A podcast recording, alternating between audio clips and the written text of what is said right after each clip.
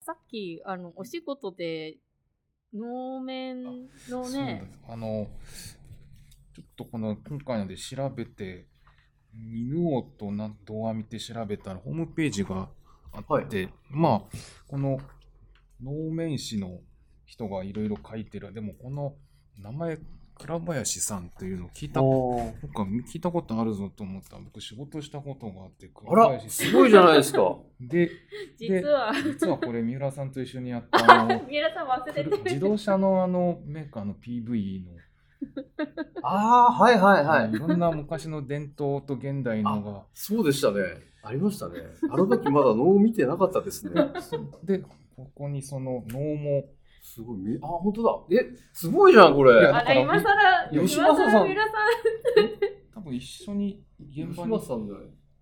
さん反応してる。え、これ何の時そうか、の能師のあの、能シーンって楽あったっけありました能楽師もあって狂言そもあれって取りに行ったんだっけあのー、やらいのやらい能楽堂行ったんだ。あ行き一緒に行きませんでしたっけあーれ私多分行ってないとあ思うそうでした、うん行ってたらきっと覚えてるから。ああ。で、狂言も、この関西さんが、はいなん。かいろいろ手配して、あのか関税吉正さんで、今度、再来週ぐらいに、見にこのこの方あも、そうですか見に行きますおうあのまあ、あの今までもあのいいろんなところでよく、はい。もちろん一緒に打ち合わせとかしたい実はお仕事あで。そうですね。このヒノキ書店さんはね、もうのそうですね能の本をたくさん出してる。で、ヒノキ書店にもつてが全くないので、なんかこういうものですけど、紹介してくれませんかと言いに行ったら、あイボン工房さん、昔うちのビデオ作ってもらってましたね。あ、マジですか本当ですかってなって、いろいろ手配してもらって、一緒に出演交渉へに、ーこの社社長さんあがー若い方ですけど、はいで、わかりました、そういうことならっていうのをやりましたですヒね。ノキ書店さん、いつもあの遠納があると必ずあの本をたくさん持って、そうですあのね。ロビーで売っておられますね。たまに買いますけど。あそうですよ。実は前にお世話になってたすあ、のごいで。でもことですねい一緒の仕事ですけどあこの、このじゃあ、会って話もしてだるから、だから会社にこの方呼んで来てもらって、趣旨説明して、そういうことならやりますと言って、で、やらい能楽堂に。あ、それとはまた全然別あそれと別で。論文も出てきてたっけあで出てきてましたね。。で、能面作ってもらいましたね、この方に、実際に。それすごいことあだよも。ちろん、その買ったわけじゃないんですけど、作る予定のがあるので、それをあ、それを借ってりこてと。で、持ってきてもらって、その人が彫る風景とかも一緒にスタジオで撮影をおあーすごい。あれ、それ改めてその見たいですね。あそれのでも映、像会社にあるよね。何さんって読む多んで分すあるんかじゃないかしら。あきらさんですね。キラですねね。アキラさん。へえ実はお世話になってたといつながってういまね能面教室っていうのもやっておられるから、え多分あー掘るところから。うん、その先生の方ですよね。ねえうんそんな能面販売って書いてある。あまあ、それはじゃあその犬のことについて倉林青木さんさがんが書いてらっしゃる。神と犬王ということで、なんかいろいろホームページに書いてましたね、この方が。うんと久方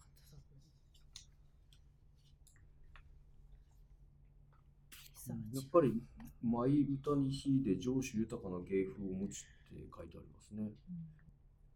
坂田さんはね、はいね年にいえいえ300本とか400本とか映画を見るということで、まあ、アニメも湯浅監督のアニメは矢佐監督のアニメは映画はあのマインドゲームから全て見てますけどあのネットフリックスとかそういうのははい一つも見たことがなく、ただネットフリックスで作ったアニメを映画館で流した「日本沈没」っていうのは見ましたですね、はいでへえ日本沈没もアニメになってる。日本になってますねそれもまた日本沈没って大昔実写があありましたそようですね小松左京。小松左京ですね、ただこのアニメの「日本沈没」はまた全然違う不思なるほど。議な映画でしたですね、まだそんなに年齢いってる方じゃないですよね。あー50でもそうですね。そんなに巨匠とかではないはずですよ。四畳半神話体系というのが結構有有名なんですよね。四畳半神話体系ってへいう。前とーテレビでやってましたよね。森美香となんとかさんの。で、なんかあ、森に年俊彦さんでしたっけあちょっと忘れました、すいません。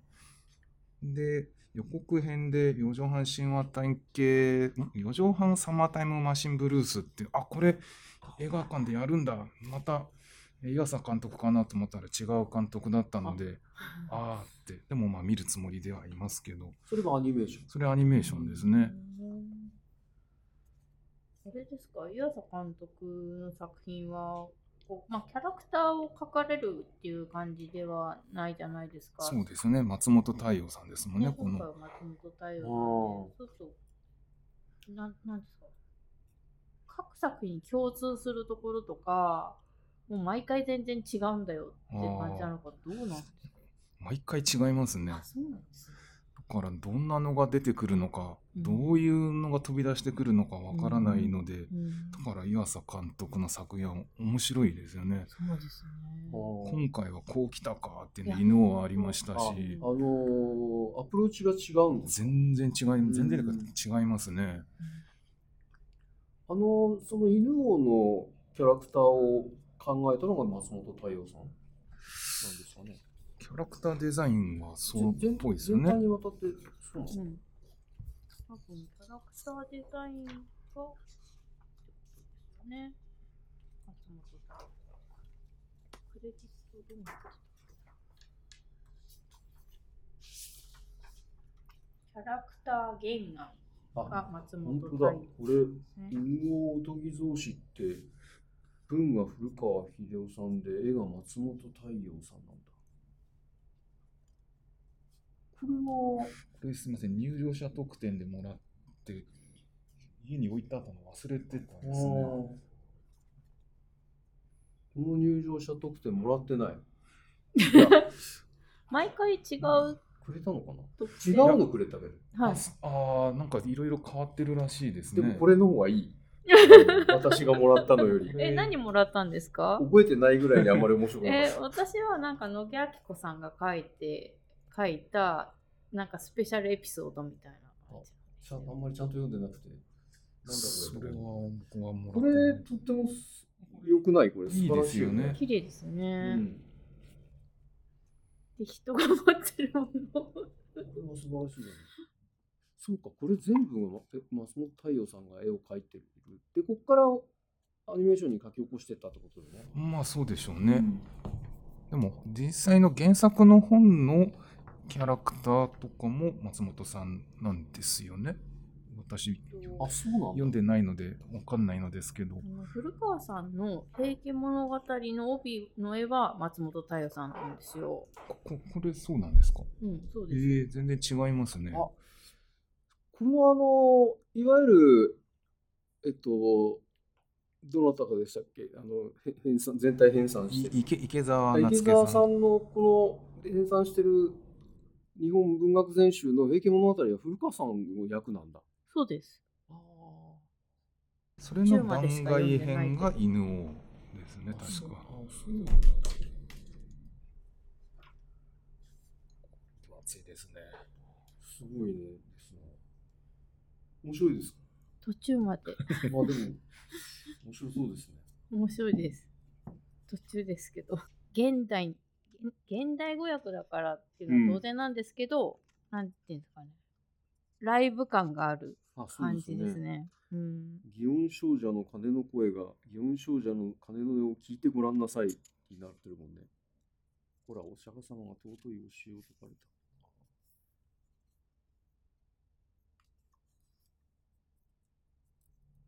これなかなかでも、ね、あの気合がいりますね。あう分 わ